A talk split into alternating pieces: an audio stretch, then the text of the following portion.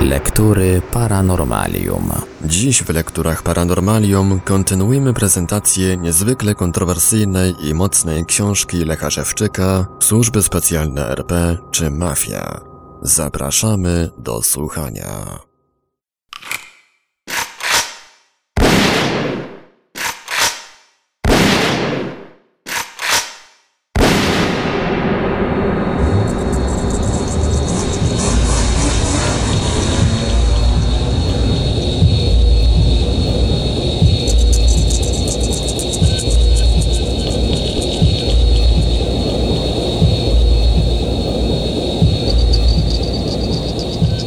Pewnym momencie jeden ze świadków podsunął mi dyskretnie kartkę z jakimś zapisem. Oficer zauważył to i powiedział, że mam mu ją oddać. Wtedy to, nie chcąc aby świadek miał kłopoty, zmiąłem szybko kartkę, włożyłem do ust i połknąłem. Rozłożyłem bezradnie ręce i odpowiedziałem, że nie mam żadnej kartki. Zrozumiałem po pewnym czasie, że kartka ta zbyt łatwo dała się pogryźć i połknąć. Była więc nie z papieru, lecz ze specjalnie spreparowanej substancji. Mogła też zawierać środek psychotropowy. Wkrótce obaj świadkowie zostali zwolnieni, a mnie zatrzymano na dalsze przesłuchanie. Krótko potem oficer przyniósł mi szklankę wody i zachęcił, abym wypił. Chciało mi się pić, ale odmówiłem. Wolałem wstrzymać się od jedzenia i picia na posterunku. Ten jednak stanowczo przełożył mi szklankę do ust i przechylił. Po przełknięciu pierwszego łyka zrezygnowałem z oporu i łapczywie wypiłem całą zawartość. Przesłuchanie prowadzone było w łagodnym tonie, a więc nie chciałem stanowczym oporem wywołać konfliktu. Po chwili jednak poczułem się pijany i senny. W głowie zaczęło się kręcić i całą siłą woli starałem się utrzymać podniesione powieki. Silny środek psychotropowy zaczął działać. Ten sam oficer zaprowadził mnie do małego, ciemnego pomieszczenia. Posadził na czymś twardym i wyszedł. Mogła to być kabina windy zwożącej z podziemia. Trudno mi powiedzieć jak długo i co później robiłem, bo zasnąłem. Gdy się ocknąłem, z powrotem znalazłem się w uprzednim pomieszczeniu. Byłem już przytomny, ale mocno bolała mnie głowa. Przesłuchiwanie nadal przebiegało spokojnie, bez straszenia i podniesionych głosów. Całkowicie jednak przestało dotyczyć zajścia, z powodu którego zostałem zatrzymany. Wciąż ten sam oficer zadawał mi często bardzo krępujące pytania. W pomieszczeniu byliśmy sami, ale miałem przeczucie, że w głębi ciemnego korytarza jest więcej osób. Po zakończeniu serii pytań dotyczących moich prywatnych i osobistych spraw, zmienił temat. Pytał, co wiem na temat podanych mi sytuacji, nazwisk, określeń, nazw oraz miejsc. Zwykle nic nie wiedziałem, a także nie potrafiłem prawidłowo tego skojarzyć. Pokazał też wiele różnych przedmiotów i zapytał, czy wiem do czego służą. Chciałem wziąć do ręki i obejrzeć bliżej, ale nie pozwolił. Również wydawało mi się, że nigdy tych przedmiotów nie widziałem, jak i nie wiem do czego służą. Taką też dałem odpowiedź. Byłem trochę zawiedziony, że tak niewiele wiem, ale przesłuchujący mnie oficer wydał się tym zadowolony. Trwało to długo i być może w międzyczasie zasypiałem. W każdym razie byłem coraz bardziej zmęczony i coraz bardziej bolała mnie głowa. W pewnym momencie zrobiło się jak na prywatnej, koleżeńskiej pogawędce. Rozmawialiśmy na temat prywatnych spraw, jakby czas spędzony na przesłuchaniu zrobił z nas przyjaciół. Były to jednak tylko pozory. Postępowanie zgodnie z założonym scenariuszem. W takiej też przyjaznej atmosferze przesłuchanie dobiegło końca. Zapytał jeszcze, czy trafię do hotelu i pozwolił odejść. Według mojego poczucia wyszedłem z posterunku na ulicę przylegającą do zaplecza hotelu. Trzeba więc było obejść przecznicę do równoległej, przy której był front hotelu. Zdawało więc się, że powinienem trafić bez trudu. Jednakże po wyjściu z posterunku kompletnie straciłem orientację i częściowo przytomność. Wywołali ten stan zdalnie przy pomocy urządzenia elektronicznego, abym nie zapamiętał, gdzie byłem. Chodziłem tedy jak lunatyk w górę i w dół po krzakach, zaroślach, schodach i zapleczach budynków. Wreszcie oprzytomniałem na tyle, że zobaczyłem w oddali przejeżdżający samochód. Poszedłem w tym kierunku i nagle wróciła świadomość. Z ulgą zauważyłem, że jestem w pobliżu hotelu. Było prawie jasno, a więc mogła to być trzecia lub co najwyżej czwarta godzina rano. Kompletnie wyczerpany, ale już bez kłopotów dowlokłem się do hotelu. Przypomniałem sobie, jaki jest dzień i ze zgrozą pomyślałem, że za kilka godzin muszę pojechać do pracy. Nastawiłem budzik na godzinę szóstą i bezwładnie zwaliłem się na łóżko. Zasypiając, nie wiedziałem jeszcze, że jest już następny tydzień i załatwione, że nikt nie zwróci mi na to uwagi. Także w firmie, mimo że nie było mnie tam kilka dni. Po prostu obudzę się o godzinie szóstej i będzie to dla mnie jakby następny dzień. W ten sposób miałem być przekonany, że spędziłem na rozmowach z policją oraz innymi ludźmi tylko kilka godzin.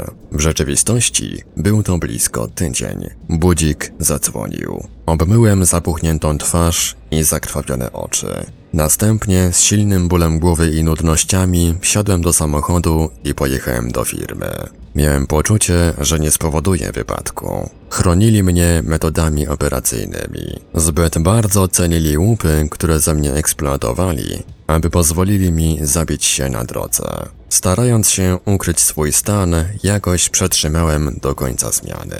Wróciłem do hotelu i znów zwaliłem się na łóżko. Nieco już wypoczęty, zacząłem analizować sytuację. Programy przestały działać i mogłem już rozsądnie przemyśleć incydent w hotelu Los Angeles. Zacząłem od zarzutów, które można było mi postawić, czyli zakłócenie porządku publicznego, czynny opór policji, atak ich gazem bojowym, uszkodzenie ciała i kto wie, co jeszcze da się do tego dołożyć. Pomyślałem, że powinienem cieszyć się, gdy potraktują mnie wyrokiem trzech lat więzienia. Najbardziej dręczyła mnie myśl, co by się stało, gdyby policjant strzelił do mnie. Z odległości dwóch metrów na pewno by trafił. Mogłem więc zginąć. Utwierdziło to mnie w przekonaniu, że śmierć stale zagląda mi w oczy. Zrozumiałem przy tym, jak łatwo mogliby upozorować moją śmierć. Następnie ukryć i jako już nieistniejącego człowieka dowolnie eksploatować. Wszystko przecież dało się wyreżyserować. Policjant mógł strzelić pociskiem ze zmniejszonym ładunkiem lub wycelować w miejsce, aby tylko zranić. Przytomność mógłbym stracić innym działaniem, po czym zostałbym zabrany do jakiegoś szpitala. Zamiast mnie podstawiono by zrobionego sobowtóra, a ja zniknąłbym na zawsze. Prokurator nie miałby policji nic do zarzucenia, bo broni przecież zgodnie z regulaminem mieli prawo użyć. Byłoby to tym bardziej łatwe, bo nikt nie upomniałby się o mnie. Byłem przecież bez przyjaciół, rodziny, ochrony, a na dodatek sprzedany przez wywiad swojego kraju. Gdy już poczułem się lepiej, poszedłem ponownie do hotelu.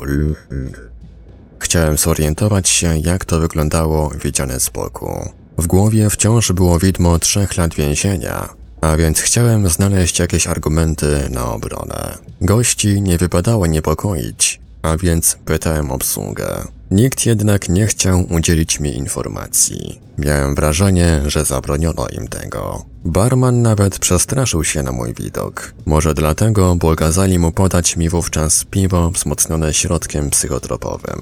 Ktoś za to zapytał mnie, czy robię w tym dniu jakąś awanturę, bo on i koledzy chcieliby popatrzeć. Powiedziałem mu, że to inni organizują awantury, a ja jestem tylko narzędziem. Wróciłem więc z niczym. Po kilku dniach do mojego pokoju hotelowego przyszedł policjant. Powiedział, że prowadzi moją sprawę, po czym wyjął z teczki plik papierów. Chciał zapisać moją wersję zeznań w związku z tym zajściem. Powiedziałem, że potwierdzam to, co już zaznałem, bo cóż dało się dodać. Jakiekolwiek krętactwo mogło mi tylko zaszkodzić i zamiast trzech lat mogłem siedzieć pięć. Mieli przecież pojemnik po gazie i wielu policjantów jego świadków. Gdy więc narażę im się czymkolwiek, wtedy podadzą taką wersję wydarzeń, jaką zechcą. Policjant, widząc moją zmartwioną minę, powiedział, że właściwie to sprawa nie wygląda tak źle. Sam zasugerował, co powinienem zeznać. Po prostu nie wiedziałem, że ludzie chcący mnie zatrzymać są policjantami. Myślałem, że zostałem napadnięty, a więc broniłem się. Natomiast gdy przyjechał radiowóz, na wezwanie mundurowego policjanta zaniechałem oporu i pozwoliłem się zawieść na posterunek. Muszę przyznać, że bardzo spodobała mi się ta wersja wydarzeń, a więc przytaknąłem. Policjant tak też zapisał, a ja, zadowolony, podpisałem. Był jeszcze jeden problem, bo właściciel hotelu złożył na mnie skargę. Policjant więc zaproponował, że pójdziemy do niego porozmawiać. Po kilku minutach byliśmy już w hotelu L przy jego biurze. Wyszedł wywołany do nas. Był zaskoczony. Spłoszonym wzrokiem spoglądał na policjanta i moje swobodne ręce. Prawdopodobnie dziwiło go, że nie siedzę w areszcie, a przynajmniej powinienem mieć założone kajdanki. Policjant od razu przystąpił do rzeczy, starając się przekonać go, że właściwie nic się nie stało. Zaręczał, że jestem człowiekiem na wysokim poziomie, mam dobrą opinię, i szkoda byłoby skomplikować mi życie. Właściciel jednak niewielkiego wzrostu Hindus nie chciał ustąpić. Twierdził, że wystraszyłem mu klientów, przez co spadły jego dochody. Policjant był przygotowany na taką ewentualność, bo zaproponował właścicielowi, aby porozmawiać na osobności. Usiadłem w fotelu, a oni poszli do jego biura. Po kilkunastu minutach rozmowy wyszli. Właściciel był ożywiony i wyraźnie zadowolony. Zbliżył się do mnie, przeglądając z zaciekawieniem. Po chwili powiedział, że nie ma żadnych pretensji i wycofuje skargę. Policjant natomiast oznajmił, że zostaje jeszcze w hotelu, a ja mogę pójść. Pożegnaliśmy się podaniem ręki. Wychodząc z hotelu, wytężałem umysł, aby upewnić się, czy to rzeczywistość. Przecież to niesłychane. Nie będzie żadnego procesu, więzienia i sprawa jest zakończona. Po pewnym czasie, na podstawie informacji, które do mnie dotarły, zrozumiałem, dlaczego sprowokowano to zajście. W ten sposób zrobili pretekst, aby zatrzymać mnie i przeprowadzić pewne działania. Dowiedziałem się również, czego dotyczyły tajemnicze pytania, zadane mi wówczas w czasie przesłuchania. Pytania te, między innymi, dotyczyły nazwisk filmowców z USA, aktorów, scen oraz postaci filmowych. Sprawdzali tak, czy przeniknęły mi do podświadomości jakieś szczegóły dotyczące eksploatowania ze mnie w hipnozie materiałów do robienia filmów. Zrozumiałem przy tym, dlaczego pytał mnie, co wiem na temat żółtego samochodu Becky. Jest to samochód osobowy z blaszaną skrzynią ładunkową. Chodziło o to, że gdy pracowałem w Pretorii, we wspomnianej tajemniczej firmie, słyszałem tam pewien komunikat radiowy. Nadany był w lokalnej stacji. Chwilę przed jego nadaniem, jeden ze współpracowników postawił przy mnie radio, jak gdyby zależało mu, abym go usłyszał. Wypadło to jednak naturalnie, tak, że wówczas nie zwróciłem na to uwagi. Komunikat ten był mniej więcej tej treści. Policja poszukuje kierowcę, który posługując się skradzionym, żółtym samochodem Becky, obrabował kolejno trzy banki na obrzeżach Johannesburga. Pamiętam, że jednym z wymienionych był bank w Benoni. Pamiętam też, że nie posłużono się określeniem bandyta, lecz kierowca. Każdy, kto chociaż trochę wie, w jaki sposób zabezpiecza się banki, jak chronią takie obiekty służby specjalne i policja, ten od razu zauważy, że działanie takie nie jest możliwe. Nigdy nie udałoby się samemu obrabować banku, wrzucić pieniędzy, może na skrzynię ładunkową, pojechać do drugiego i trzeciego, zrobić to samo, a później jeszcze uciec. Oficjalnie więc dla pracowników banków były to ćwiczenia celem stwierdzenia sprawności policji. W rzeczywistości, pod takim pozorem, wtajemniczeni nakręcali sceny wzorcowe do zrobienia filmu. Z uzyskanych informacji wynikało, że to mnie w hipnozie użyli jako kierowcy żółtego samochodu Becky.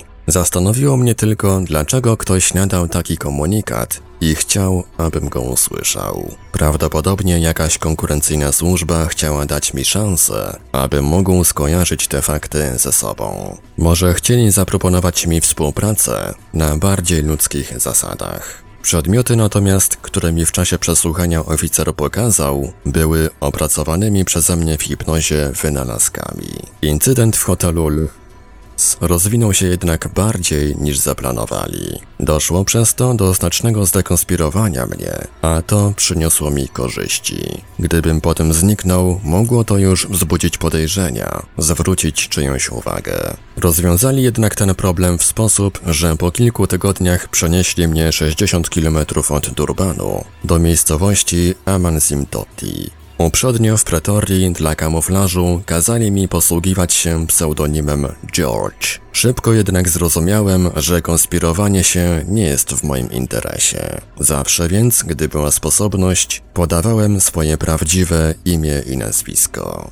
Niedługo po tym zajściu dostałem polecenie, aby pojechać do Kapsztadu. Słusznie pomyślałem, że znów coś kombinują. Chcą w tamtym rejonie w jakimś celu mnie wykorzystać. Zbliżały się jednak święta Bożego Narodzenia, dlatego wolałem być gdzieś w drodze, niż siedzieć sam pilnowany w hotelu. Przysłali po mnie kogoś samochodem z Pretorii. Był nim młodszy ode mnie, sympatyczny człowiek. Zabrałem broń, potrzebne wyposażenie i ruszyliśmy w drogę. Pokluczyliśmy trochę po turbanie, aby zmylić nieproszonych kibiców, po czym wjechaliśmy na autostradę w kierunku Kapsztadu. Droga była długa. Skręciliśmy na północ, aby ominąć małe państwo Transkej, gdzie ponoć nie było dla mnie bezpiecznie. Uprzednio już miałem zabronione tam jeździć. Autostrada z Durbanu do Kapsztadu prowadziła przez to państwo i normalnie przejeżdżało się tam swobodnie, bez jakichkolwiek kontroli. W jakimś niewielkim mieście zatrzymaliśmy się, aby przenocować.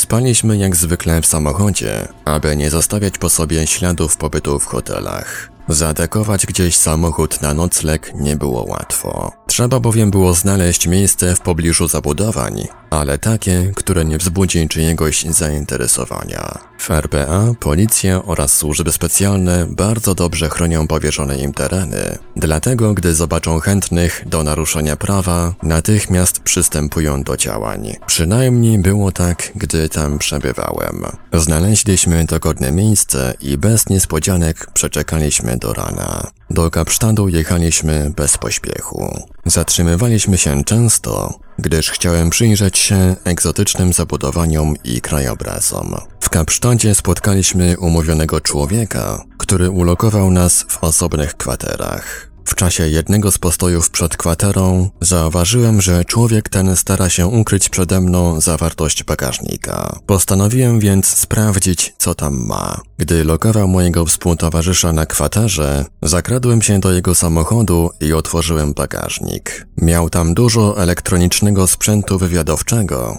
w tym walizkową centralkę podsłuchową. Gdy wrócił, zażartowałem, że chyba pracuje w telewizji. Oficjalnie człowiek ten pełnił funkcję mojego przewodnika po Kapsztadzie. Woził mnie w różne miejsca, abym mógł zapoznać się z terenem. Czułem się jak turysta spędzający urlop. Niestety, to co działo się w trakcie tego urlopu, zwłaszcza w nocy, po podstępnym wprowadzeniu mnie w hipnozę, tego nie wiem. Działo się jednak wiele. Data przestała mi się zgadzać, aż przestałem zwracać na to uwagę. Szkoda było dręczyć się czymś, czego nie miałem szans zmienić. Któregoś dnia poszliśmy na dyskotekę do skromnego dość lokalu. Ku mojej radości spotkałem tam kilku Polaków, rybaków z pobliskich trawlerów. Zostawiłem więc moje afrykańskie towarzystwo i dołączyłem do nich. Początkowo byli nieufni, jakby mieli jakieś instrukcje odnośnie spotkanych w RPA Polaków.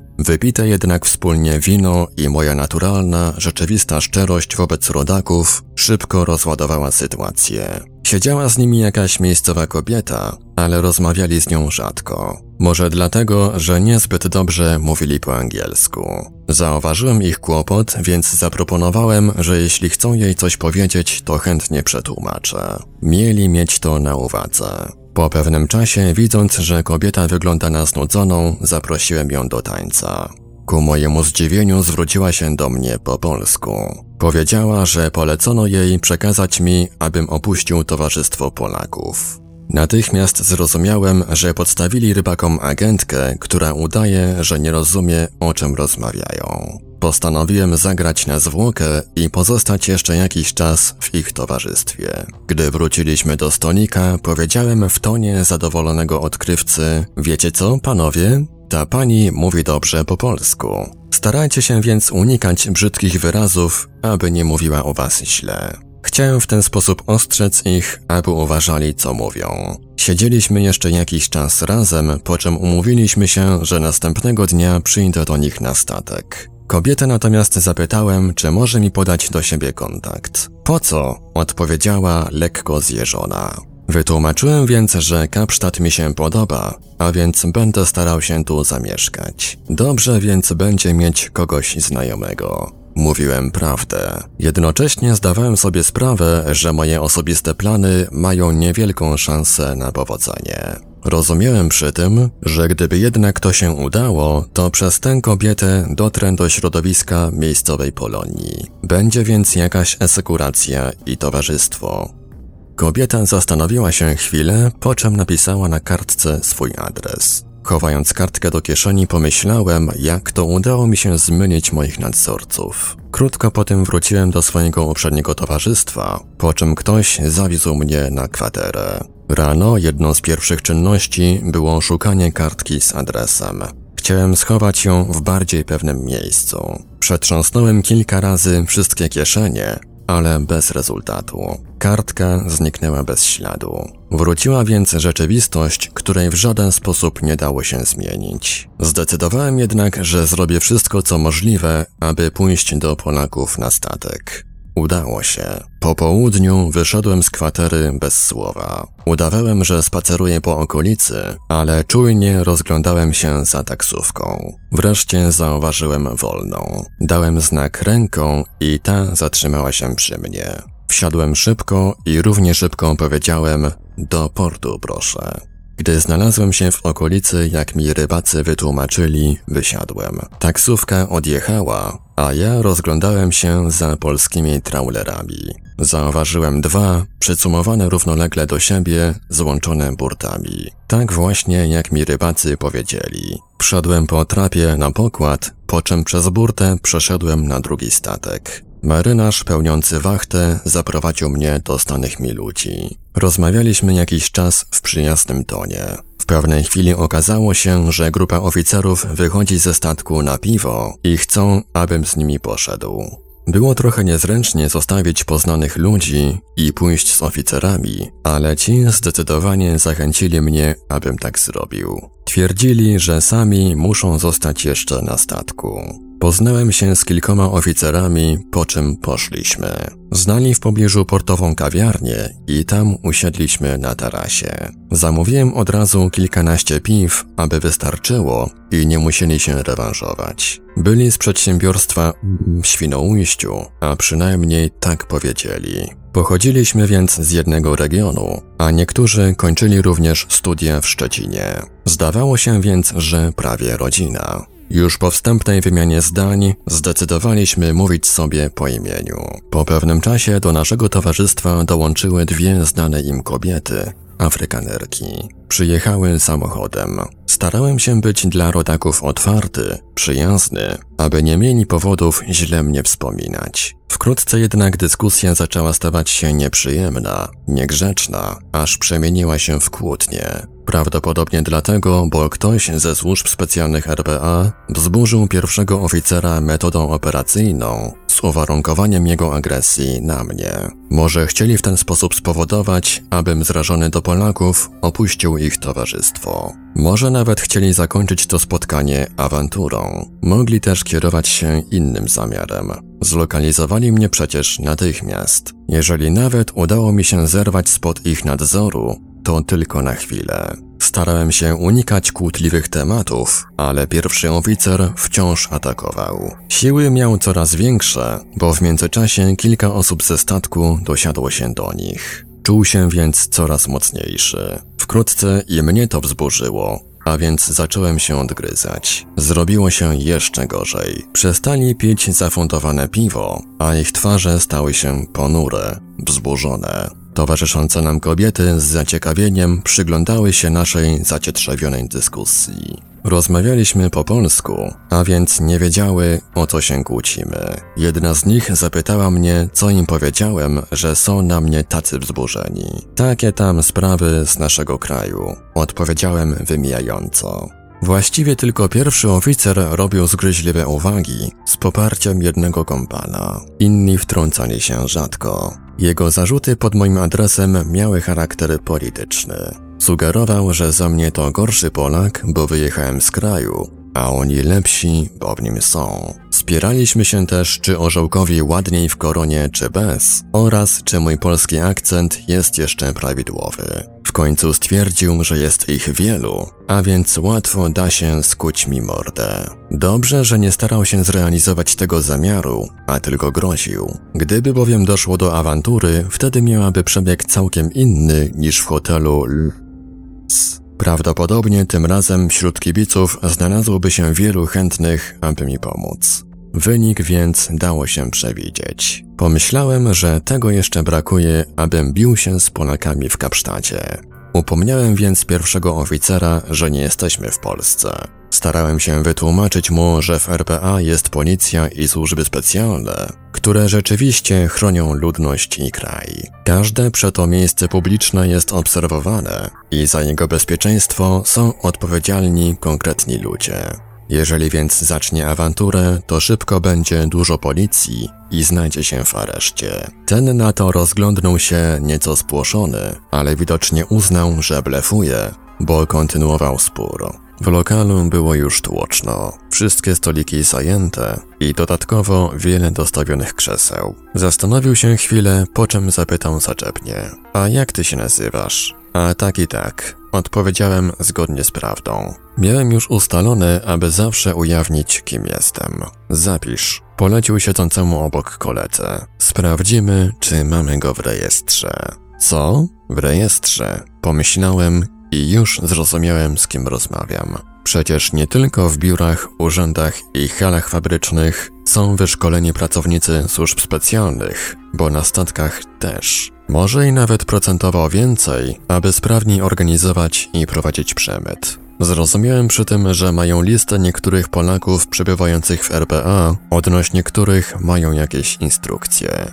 Sprawdźcie, powiedziałem z ironią. Na pewno moje nazwisko jest w tym rejestrze. Zaraz potem, już równie zaczepnie, zapytałem: A który z was jest radiotelegrafistą? Milczeli, ale jeden lekko skilił głowę. A co to ciebie obchodzi? Odparł po chwili zadziorny oficer. Jak zrozumiałem, pracownik wywiadu RP, bo chciałem nadać depeszę do twojego przełożonego w Szczecinie z zapytaniem, który z nich mnie sprzedał i za ile. Trochę go to zdezorientowało, ale oczywiście nie mógł wiedzieć, co miałem na myśli. Kontynuował. Zaczął robić się coraz bardziej konkretny. A wiesz, że możemy cię zapakować na statku i szybko znajdziesz się w Polsce? To byłoby nawet ciekawe, ale bardzo przeceniasz swoje możliwości. Odparłem. Powinien rozumieć, że wówczas wywiady RP i RPA nie miały porozumienia o wymianie agentów, a więc skuteczność operacyjna ich grupy była znikoma. Przynajmniej więc tam nie mogli wtedy kompromitować Polaków i Polski. Znów muszę ci przypomnieć, że jesteśmy w RPA. To w Polsce możecie złapać kogo chcecie, zapakować na statek, wywieźć gdziekolwiek i sprzedać. Możliwości te znacznie wzrosły z nastaniem RP. Tutaj jesteście pod ścisłą obserwacją i niech to wreszcie do was dotrze. Może dotarło, ale raczej nie. Wciąż był pewny, że blefuje, bo nie widział, aby ktoś siedział na drzewie z krótkofalówką na plecach i obserwował nas przez lornetkę. W międzyczasie wychodziłem do toalety, częściej niż to wynikało z konieczności. Takie poczucie również można wywołać zdalnie, podobnie jak kogoś wzburzyć. Prawdopodobnie działali tak celowo na mnie, bo gdy opuszczałem towarzystwo, to dyskusja oficerów stawała się bardziej otwarta. Taki też sposób agenci służb specjalnych RPA mogli słyszeć i nagrać ich szczere wypowiedzi. W takim to nieprzyjemnym tonie przebiegało moje spotkanie z Polakami w Kapsztadzie. Nagle zaczęło się ze mną dziać coś niedobrego. Wypiłem może cztery piwa, a poczułem się mocno pijany. Powieki zaczęły migotać, a oczy uciekały do góry. Zacząłem walczyć, aby nie stracić przytomności, ale już nie byłem zdolny do dyskusji. Ktoś więc wrzucił mi silny środek psychotropowy do szklanki z piwem. Właśnie przed chwilą pociągnąłem spory łyk. Trudno mi powiedzieć, kto to zrobił. może Polacy, a może Afrykanerzy. Polacy siedzieli z mojej lewej strony, a ich znajome kobiety naprzeciwko. Z prawej natomiast siedzieli nieznajomi Afrykanerzy i wciąż w tłoku ktoś się przeciskał. Mieli więc również okazję zrobić to, gdy wychodziłem do toalety. Później zastanawiałem się, jeżeli zrobili to Afrykanerzy, to w jakim celu. Może chcieli, abym zostawił złe wrażenie, a może postępowali zgodnie z ustalonym planem. Spotkanie Polaków wciąż przecież trwało. Marynarze zauważyli, że tracę przytomność i zdecydowali wracać na statek. Było już późne popołudnie. Ktoś proponował, aby mnie zostawić, ale jednak zdecydowali zabrać. Resztkami świadomości protestowałem. Z uwagi na sytuację, jaka się między nami wytworzyła, wolałem się z nimi rozstać. Dałem się jednak zaprowadzić do samochodu ich znajomej. Gdyby mnie zostawili, wtedy oczywiście zabraliby mnie agenci wywiadu RPA. Było już ich wokół wielu. Do samochodu wsiadło nas łącznie z kobietą pięcioro, po czym pojechaliśmy do statku. Zaopiekował się mną pierwszy oficer maszynowni, jakby najmniej wzburzony przeciwko mnie.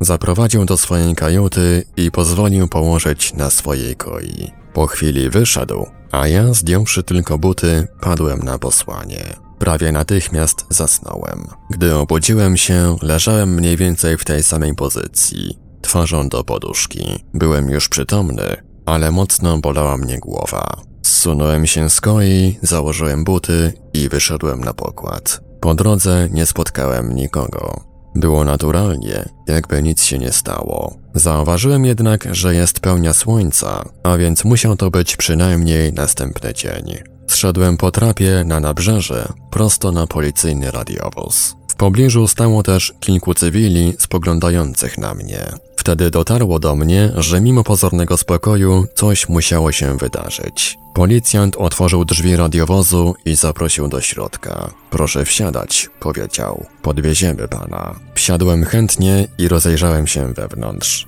Mieli ze sobą psa tropiącego, który wyraźnie ożywił się na mój widok. Musiał więc znać mój zapach, cechę charakterystyczną każdego człowieka. Radiowóz ruszył i nawet nie spytałem, dokąd jedziemy. Po chwili milczenia jeden z policjantów zagadnął. Co tak dał się pan załatwić? Próbowałem szybko zrozumieć, co miał na myśli, ale nie udało się. Odpowiedziałem więc dyplomatycznie, że prawdopodobnie dlatego, bo nie miałem wpływu na przebieg wydarzeń. Zatrzymaliśmy się przy postoju taksówek i tam mnie wysadzili. Takie mieliśmy polecenie, powiedział jeden z policjantów. Dalej musi pan radzić sobie sam.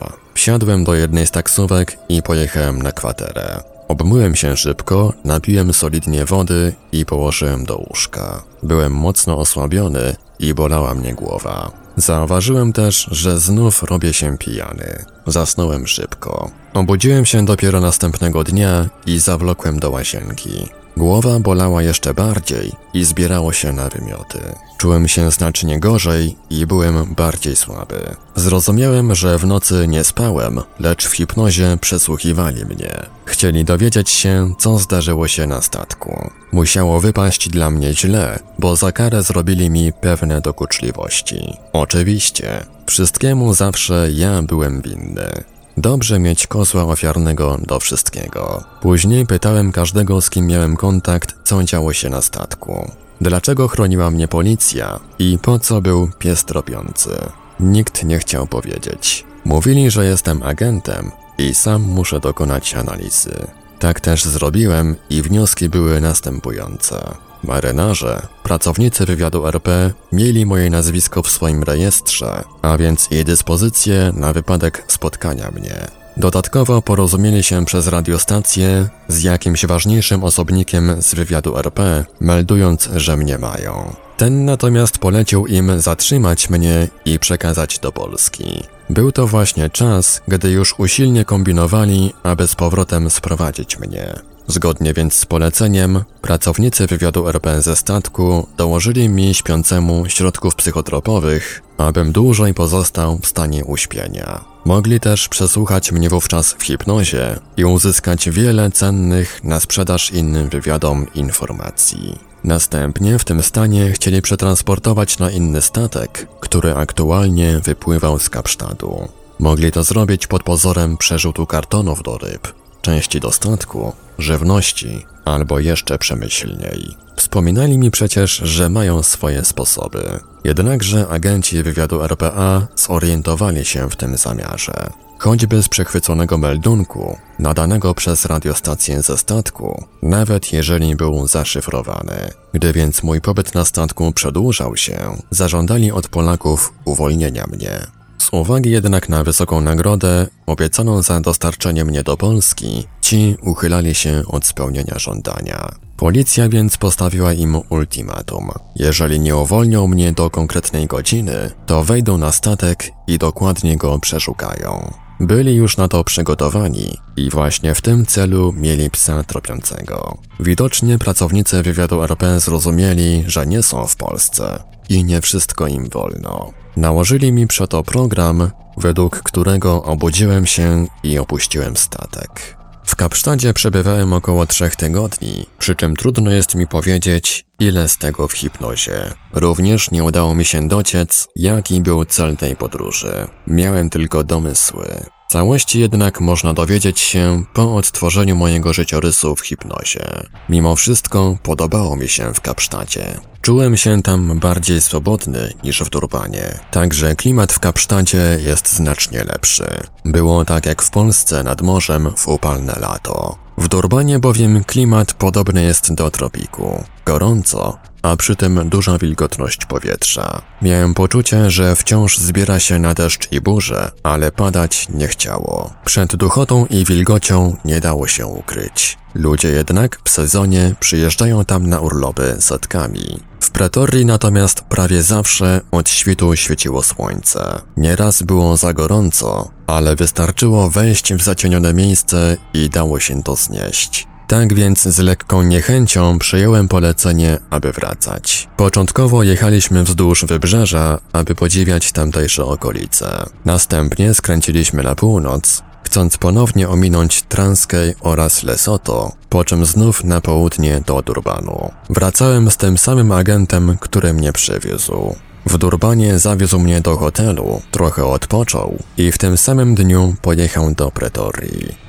Krótko po powrocie z Kapsztadu kazali mi przenieść się do hotelu w Amansimtoti. Korzyść była w tym taka, że do Isipingo Beach, tam gdzie są zakłady, miałem tylko kilkanaście kilometrów. Zamieszkałem tam w dość dużym, ponownie dwuosobowym pokoju. Hotel stał na wzgórzu, a z jego tarasu przez drogę i pas roślinności widać było ocean. Posiadał salę restauracyjną, telewizyjną, bar oraz taras ze stolikami wśród klombów i drzew. Wyglądało więc nieźle. Stałem się tam jednak jeszcze bardziej izolowany i pilnowany. Wyczułem przy tym zwiększony na mnie wpływ tamtejszej delegatury wywiadu RPA. Szybko uwarunkowali mnie przeciwko Pretorii, sugerując, że tam w Transwalu są źli ludzie, winni wszelkim kłopotom w RPA. Oni natomiast w Natalu dobrzy i to im powinienem zaufać i służyć. Skutkiem działania takiego programu tak też zacząłem rozumować na temat sytuacji politycznej w RPA. Prawda jednak była taka, że dla mnie z każdą zmianą miejsca pobytu było coraz gorzej. Oficjalnie prowadzili szkolenie, robili i pokazywali wiele ćwiczeń, sytuacji i testów, a przy tym coraz intensywniej eksploatowali. W nocy, zajmowanym przeze mnie pokoju, wciąż przebywali jacyś ludzie. Przemyślne zamykanie się od wewnątrz nie dało rezultatu. Wchodzili posługując się metodami operacyjnymi. W stosunku do innych miejsc pobytu była jednak pewna zmiana. Kazali mi bowiem na noc zasłaniać okno kocem i dodatkowo prześcieradłem. Właściwie robiłem to tak, że była zasłonięta cała zewnętrzna ściana. Wyglądało wewnątrz jak w sali kinowej. Mówili, że to dlatego, bo z budynku przez ulicę, przez urządzenia prześwietlające podglądają mnie. W rzeczywistości to oni nie chcieli być podglądani, gdy przebywali w nocy w moim pokoju. Rozumiałem, że zasłanianie okna nie jest w moim interesie, ale musiałem podporządkować się tym poleceniom. Całością tych działań osobiście kierował szef wywiadu prowincji Natal.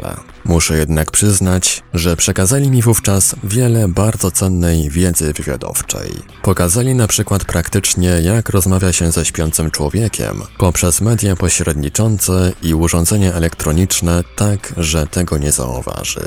W ten sposób ze znacznej nawet odległości można zadawać śpiącemu człowiekowi pytania i słyszeć, jak zgodnie z prawdą odpowiada. Natomiast gdy obudzi się, nic nie będzie pamiętał. Jest to dobra metoda na pozyskanie operacyjnych informacji. W tym też czasie w pobliżu mnie było coraz więcej agentów CIA. Szef tamtejszego oddziału wywiadu RPA, D, podżegał mnie, abym uchylał się od rozmowy z nimi i nie udzielał im odpowiedzi na zadane pytania. Tak też starałem się postępować. Za to D pozwalał im dowolnie rozmawiać ze mną w hipnozie oraz wykonywać inne działania. Może chciał przez to zachować wyłączność na dysponowanie mną tak, aby do niego zwracali się, gdy mieli sprawę do mnie. Wciąż przecież miałem status niewolnika, a moi właściciele chcieli, aby tak pozostało. Był to początek 1985 roku, gdy w Polsce nastąpiło już odprężenie z rygorów stanu wojennego. Równocześnie dla zajmujących się prowadzeniem działalności mafijnej pracowników służb specjalnych RP zagrożenie minęło, a więc wznowili działalność. Ci, którzy mnie eksploatowali i sprzedali, dla zwiększenia zagarniętych łupów, postanowili sprowadzić mnie z powrotem do Polski.